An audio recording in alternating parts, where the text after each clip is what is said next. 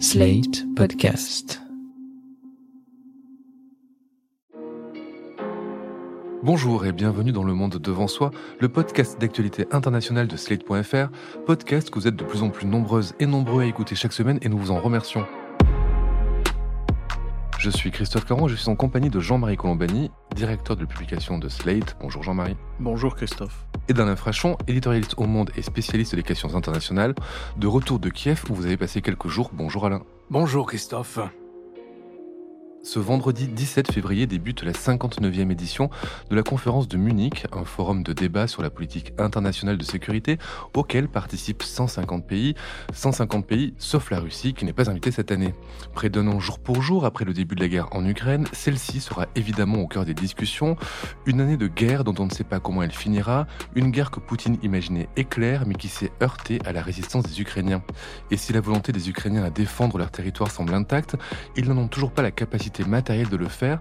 Alain, vous qui rentrez d'Ukraine, vous avez senti euh, la détermination d'un peuple pour qui il n'est pas question de céder un mètre carré à Moscou D'abord, euh, soyons modestes, j'ai passé cinq jours à Kiev. Le front est assez loin, y compris le front nord et le front est, qui est le plus important, est encore plus loin. Si vous voulez, Kiev est une ville qui travaille autant que possible, normalement, en dépit des alertes et des attaques de missiles de temps à autre. Que ce soit dans les conversations privées euh, avec euh, les gens que vous pouvez rencontrer à Kiev, euh, à l'université, ou bien dans les conversations avec des responsables publics, vous retrouvez partout euh, le même sentiment. La perception est celle de Kiev, la perception est celle de l'Ukraine. Ils n'ont pas le sentiment qu'ils vont se lancer à l'offensive contre la Russie. Ils sont toujours dans une guerre défensive. Et c'est bien ce qu'ils vivent. Et ils savent pourquoi. Hein. ils vous égrènent constamment les quatre raisons qui expliquent pourquoi ils veulent reprendre le territoire que la Russie a occupé depuis 2014 et la partie qu'elle occupe depuis le 24 février dernier aussi. C'est une façon de ressentir les choses euh, d'abord beaucoup plus directe que nous et ensuite, à mon avis, beaucoup plus conforme à la réalité. Depuis le 22 janvier à peu près, hein, il y a quelques semaines donc, la Russie euh, mène son offensive. Elle est à l'offensive en ce moment sur à peu près toute la longueur du front est, hein, du front oriental, mais elle tire aussi euh, plus au nord sur la ville de Kharkiv tous les jours ou au minimum toutes les semaines une vingtaine ou une trentaine de missiles sur la ville de Kharkiv. Et quant aux offensives sur le front, eh bien elles ressemblent, vous savez, à ces guerres de position, c'est-à-dire que les Russes de temps en temps au sud prennent 500 mètres, je dis bien 500 mètres avec un coup humain qui stupéfie les militaires ukrainiens eux-mêmes. Vous pouvez avoir une offensive russe de 24 heures où il y a 800 morts côté russe. Et de temps en temps, ils prennent du terrain, mais de temps en temps aussi, ils reculent. Par exemple, la semaine dernière, toujours sur ce front Est, ils ont reculé de 2 km à tel endroit. Puis demain, ils progresseront un peu. Mais grosso modo, leur offensive, pour le moment, se heurte à la résistance de l'armée ukrainienne, une résistance qui apparaît sans faille tout le long de ce front oriental.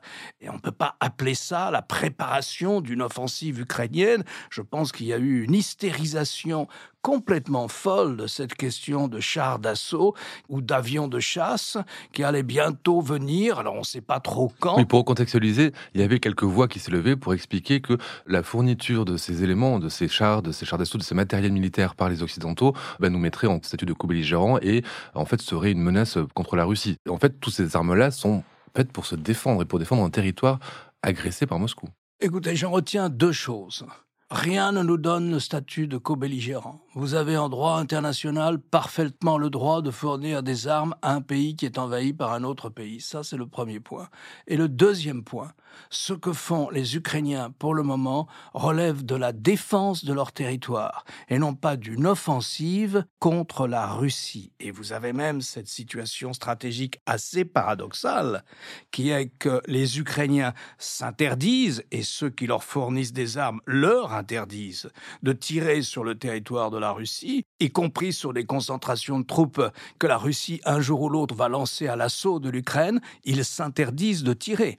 La Russie ne s'interdit pas de tirer sur son voisin. Voilà deux éléments simples. Un sur la co-belligérance. Non, nous ne sommes pas co-belligérants. Et deux, voilà une situation stratégique qui, sur le plan moral ou même simplement stratégique, est très originale. Ce qui est intéressant de noter aussi, c'est que les porte-paroles russes, euh, notamment en France, les porte-paroles de l'ambassade russe, continuent d'expliquer euh, froidement que la Russie répond à une attaque il ne pouvait pas faire autrement parce que la Russie était attaquée par l'Ukraine, donc il fallait absolument se défendre. Donc on est toujours dans un mensonge euh, complet, mais qui fonctionne dans un certain nombre de cercles. Et c'est intéressant de confronter ce qui se passe ici avec ce qu'a vécu Alain à Kiev, parce qu'ici on en est à un point où ce qui était sensible ces jours-ci, c'était l'inquiétude notamment inquiétude à l'Élysée sur la situation militaire, sur le thème, bien l'offensive russe va se déployer puisque tout le monde l'attend autour de la date anniversaire du 24 février, parce que les images satellites montrent en effet des concentrations de blindés, d'avions, de troupes dans des zones qui sont limitrophes du front ou bien au-delà de la frontière. Et donc, euh, cette offensive russe va nous montrer un Ukraine sur la défensive, mais qui sera peut-être enfoncée et qui sera peut-être euh, en difficulté.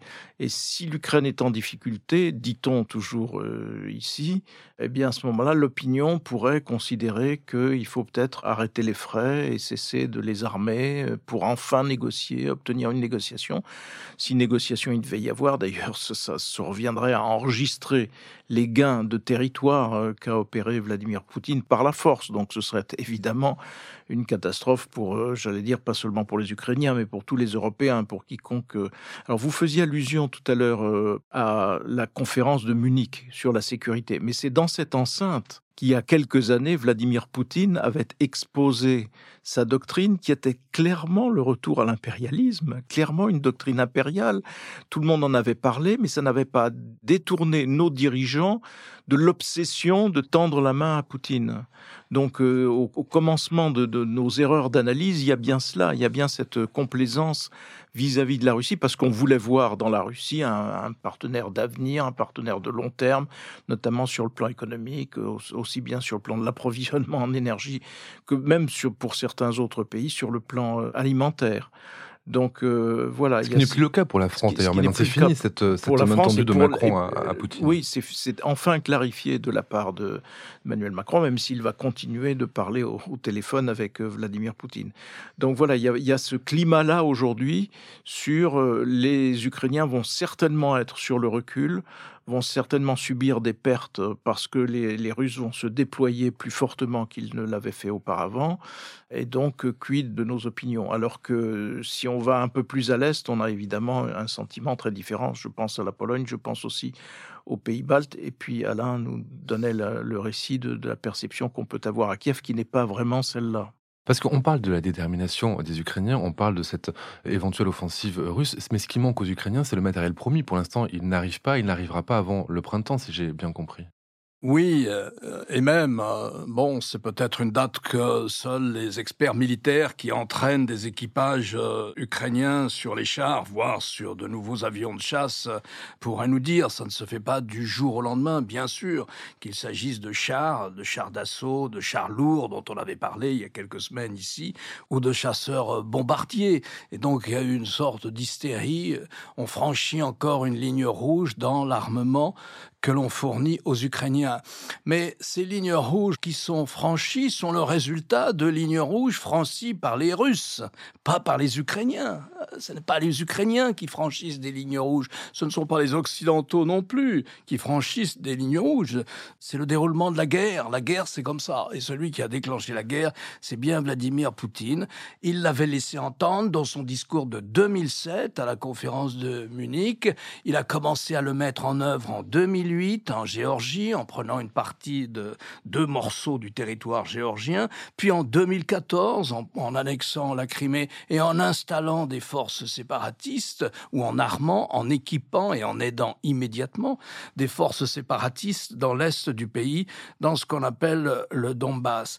Et c'est à partir de ce qu'ils appellent cet héritage-là héritage qui n'a pas eu de prix pour Vladimir Poutine. C'est-à-dire qu'ils comprennent très bien, et ils se reprochent des choses aussi à cet égard, que Poutine pouvait avoir le sentiment d'une impunité le 24 février 2022, puisqu'il n'y avait quasiment pas eu de réaction occidentale ou autre à la suite de cette série d'épisodes où Poutine a commencé à grignoter des territoires qui ne lui appartenaient pas. Donc euh, c'est ça qui façonne, si vous voulez, ce qu'on pourrait appeler euh, je ne sais pas moi, peut-être la mémoire stratégique récente, la plus récente, la plus immédiate qu'ont les Ukrainiens.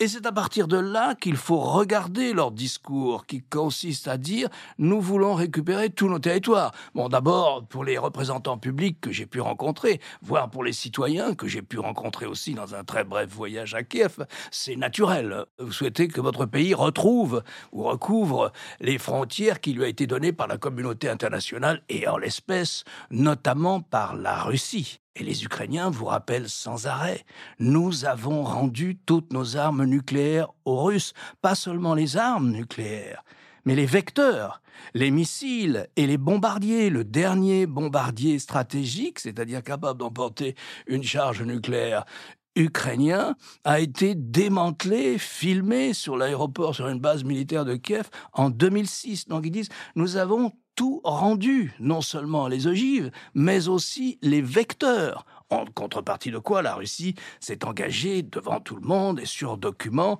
à respecter et même à, à défendre les frontières de l'Ukraine. Et donc, euh, voilà ce qui façonne leur mentalité stratégique. Et voilà ce qui explique ce qu'ils entendent par récupérer nos frontières. Ce n'est pas être particulièrement va-t-en-guerre. C'est simplement, voilà ce qu'on ressent quand on est un, Ukrainien. Et ils disent aussi, n'oubliez pas non plus que chaque fois qu'il a saisi un morceau de territoire ukrainien, il s'en est servi pourquoi, Vladimir Poutine?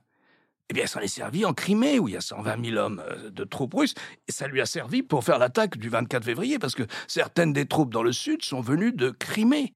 Même chose il s'est servi du Donbass aussi, et des hommes que Poutine avait déjà dans le Donbass, et des séparatistes russes qu'il avait entraînés et armés. Donc chaque fois qu'il a pris un morceau de territoire ukrainien, il s'en est servi pour l'étape suivante, pour faire disparaître l'État ukrainien.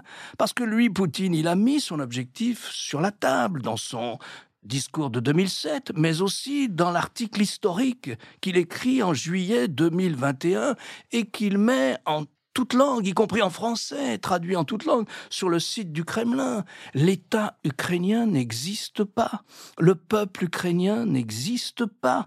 Tout cela doit revenir, tout cela qui est artificiel, doit revenir sous la tutelle politique et culturel de Moscou. Donc ils ont ça.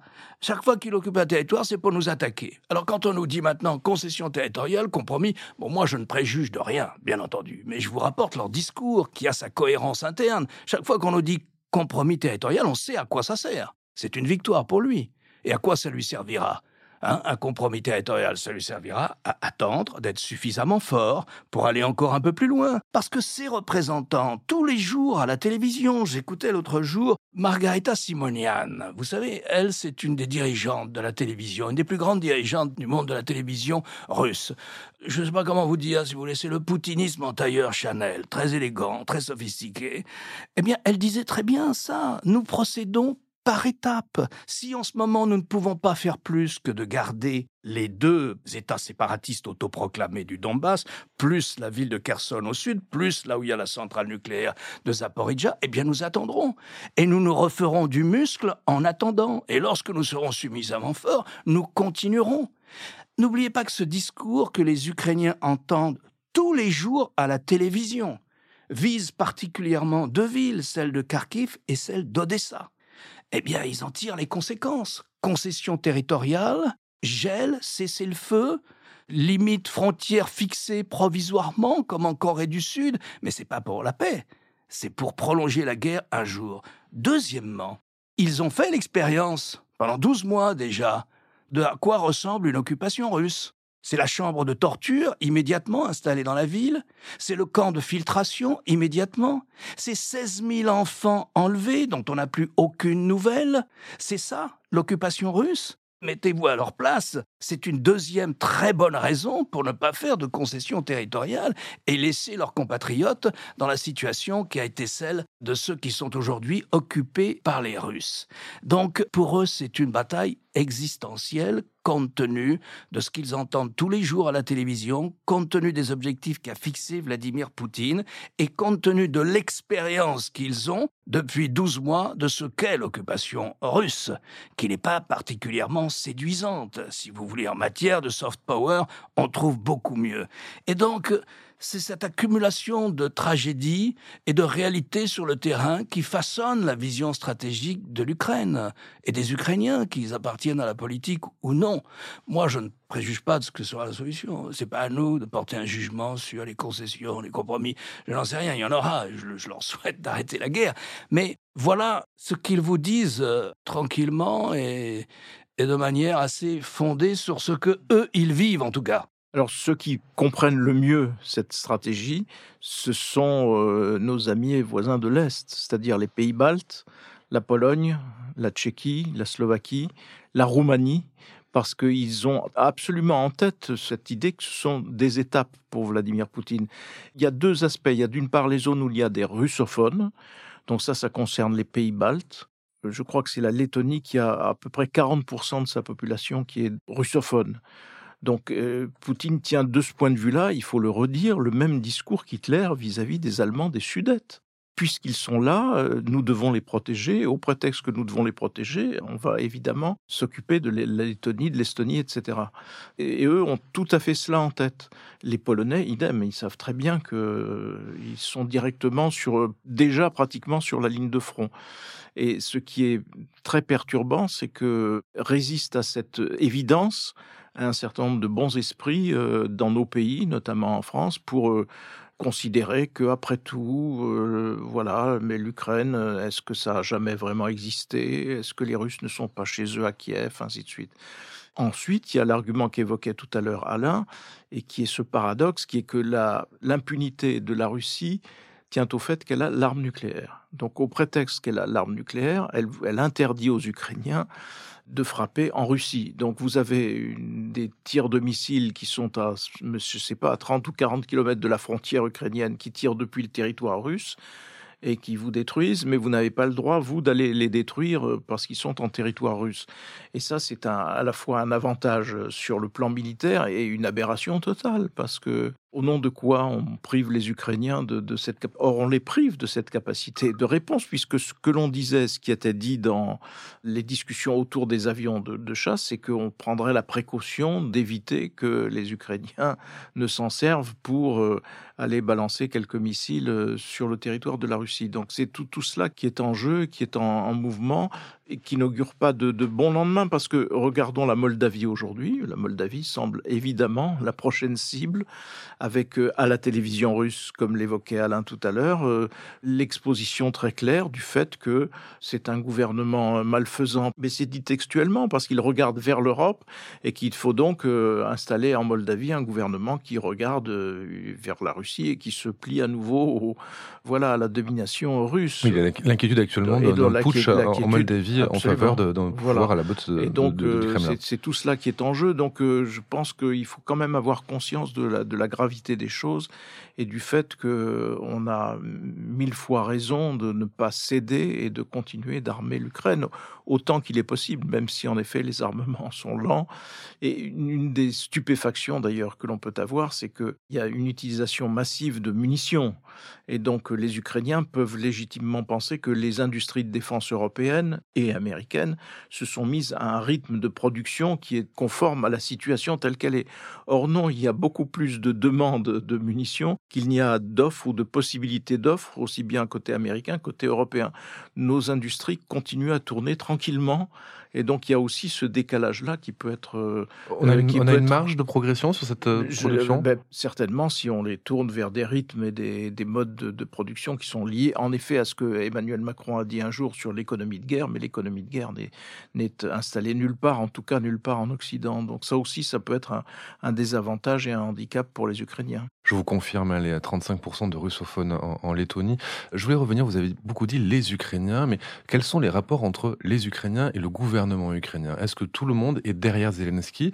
Est-ce qu'il y a des débats qui peuvent euh, être menés sur la manière dont il conduit justement la défense de l'Ukraine face à l'agression russe? Alors ça va d'une opposante comme euh, Mme Timoshenko, ça va d'une députée euh, du parti du président, ça va du numéro 4, euh, un des principaux conseillers du président Zelensky, et puis un universitaire, un professeur, un industriel, un commerçant. mon échantillon est assez réduit dans le public et dans le privé, comme vous pouvez l'imaginer, après seulement cinq jours en visite sur place. Oui, je n'ai pas vraiment trouvé d'autres discours. Peut-être que vous avez des gens qui restent et qui sont ouvertement en faveur du rattachement à la Russie dans l'Est. Oui, absolument. Les reportages des envoyés spéciaux des journaux le disent et le racontent, bien sûr, notamment des gens âgés souvent, qui sont ouvertement euh, pro-russes, mais vous en avez euh, de moins en moins. L'expression qu'utilisait euh, Madame Timoshenko qui est contestée en tant que représentante de l'ancien système euh, oligarchique euh, et tout, mais qui dit oui, non, il n'y a pas de politique en ce moment. Il y a sûrement un débat entre eux le Parlement, la Rada, est d'ailleurs en session. Il y a sûrement des tendances entre eux, y compris au cœur du régime. Hein. Ce sont des, jeunes gens très déterminés. Et il y a sûrement un débat, donc, euh, à tous les niveaux. Il y en a sûrement un. Mais grosso modo, sur la situation de sécurité immédiate et stratégique, et sur les objectifs de guerre, vous n'avez pas de différent selon euh, les partis politiques, en tout cas à Kiev. Vous n'avez pas de différent. Alors j'imagine que vous en avez encore moins à Kharkiv, pour ne pas parler des villes qui ont été détruites entièrement. Il y en a eu au moins deux ou trois, si vous voulez, la plus grande étant Mariupol, pour ne pas parler d'Odessa, qui était une ville profondément euh, russophile et russophone. Et Madame Timoshenko a eu cette phrase, elle dit, écoutez, je ne pensais pas voir cela de ma vie, moi qui pratique un bilinguisme complet, total et mélangé dans ma tête, j'ai vu mourir la culture russe en Ukraine. Et celui qui l'a tué, c'est Vladimir Poutine. Et en revanche, vous avez un discours, là, qualifié de provincialiste, vous avez un discours, oui, je mets mon point d'honneur maintenant à ne plus parler qu'ukrainien. Ça, vous avez énormément de gens qui vous disent cela. J'ai été voir un grand éditeur, probablement le plus grand éditeur de livres d'histoire à Kiev, et qui m'a tenu ce langage. Oui, en ce moment, mon travail consiste essentiellement à faire traduire des grands textes en ukrainien. Donc absolument, ça, vous avez ça, si vous voulez. Euh, pour continuer à répondre à votre question, est-ce qu'il y a unanimité derrière le président Zelensky et derrière ce point de vue euh, sur la sécurité, ce point de vue stratégique sur ce que doit faire le pays? Les gens vous disent qu'il s'agisse de gens qui appartiennent à l'opposition ou qu'il s'agisse de gens qui sont dans le parti du président Zelensky, les gens vous disent oui, nous avons le moral et oui, l'état d'esprit est très combatif, même après un an de guerre. Ils précisent qu'ils ne savent pas euh, à quoi ça ressemblera euh, euh, dans un an, bien sûr, et il n'y en a aucun qui se réjouit à l'idée d'entrer dans une guerre longue, bien entendu, évidemment. Tout ça est humain, mais bon, pour autant qu'on puisse prendre la mesure de ce qu'on capte au micro-trottoir, il faut bien appeler ça par son nom, c'est du micro-trottoir, il ne m'a pas semblé que leur morale était défaillant. Pour terminer, peut-être, est-ce que vous pouvez nous raconter la vie à Kiev, cette capitale en, guerre? Est-ce que c'est une vie qui continue comme euh, elle peut continuer dans d'autres capitales occidentales? C'est une vie qui continue. Elle continue au rythme des sirènes qui, dès qu'un missile, vous savez, le système de détection de missiles, c'est le système de la sismographie, de détection des tremblements de terre. Le missile fait, produit une, une secousse, même un petit missile. Au rythme des sirènes qui détectent soit un avion, ce qui est un avion russe, soit le point de départ d'un missile. Très souvent, naturellement, l'alerte n'est pas fondée mais euh, elle est aussi fondée. Par exemple, en une semaine à Kiev, il y a eu, je crois, vendredi dernier, une dizaine de missiles qui sont tombés, mais c'est une agglomération immense. Je crois qu'ils n'ont, fait des dégâts matériels, mais ils n'ont tué personne. À Kharkiv, ils tuent. Nipro, ils tuent. Plus euh, systématiquement les tentatives russes pour démolir le système énergétique du pays. Mais les Ukrainiens reconstruisent très vite avec une ingéniosité invraisemblable, plus l'aide de la communauté internationale euh, aussi. Alors la vie à Kiev, bah, c'est une grande et belle capitale européenne hein, qui vit euh, donc euh, à ce rythme-là, mais le plus normalement possible. C'est-à-dire qu'elle a retrouvé sa population. Euh, les gens ont fui massivement. On dit que la moitié de la ville a fui le 24 entre le 24 février et puis la fin mars 2022. Euh, mais la ville a récupéré sa population d'origine. Alors parce qu'elle a récupéré aussi une grande partie des réfugiés de l'est qui sont venus essayer de vivre dans la capitale. Vous rencontrez partout des initiatives de solidarité invraisemblables entre citoyens, des initiatives privées, j'entends. Hein. vous pouvez multiplier, faire un reportage sur cette espèce de solidarité et d'entraide qu'il y a en Russie. On va au cinéma, on va à l'opéra, on va au théâtre, il y a un couvre-feu à 11 heures du soir, donc tout commence plus tôt, vous allez dîner à 7 heures si vous allez dîner au restaurant, tous les cafés sont ouverts, on va travailler, euh, surtout les femmes, parce que les hommes, beaucoup d'hommes sont au front, hein. donc moins des centaines de milliers d'hommes sont au front, donc euh, surtout les femmes, et euh, autant que possible, on essaye de faire survivre l'économie, et semble-t-il avec pas mal de succès, avec beaucoup d'aide internationale et pas mal de succès. Donc je vous dirais que oui, c'est une manière de normalité dans une ville qui euh, est visitée aussi euh, régulièrement, plusieurs fois par semaine, par des personnalités politiques européennes, chefs de gouvernement, mais chefs d'opposition aussi. Je crois que le chef de l'opposition travailliste était hier à Kiev, et représentant de l'Union européenne constamment et d'ONG aussi constamment. Et puis, il y a l'expérience aussi, euh, le savoir-faire et la qualité de la défense antiaérienne de Kiev. Donc, euh, je dirais que pour le moment, compte tenu des circonstances, c'est une ville admirable dans sa capacité à maintenir une vie normale. Merci Alain pour euh, ces nouvelles de Kiev. Merci Jean-Marie. Alain, je rappelle votre chronique chaque jeudi dans Le Monde et sur le monde.fr. Jean-Marie, je rappelle quant à vous votre participation à l'émission politique le jeudi aussi sur France 24. Merci messieurs et à la semaine prochaine. Merci Christophe. Merci Christophe.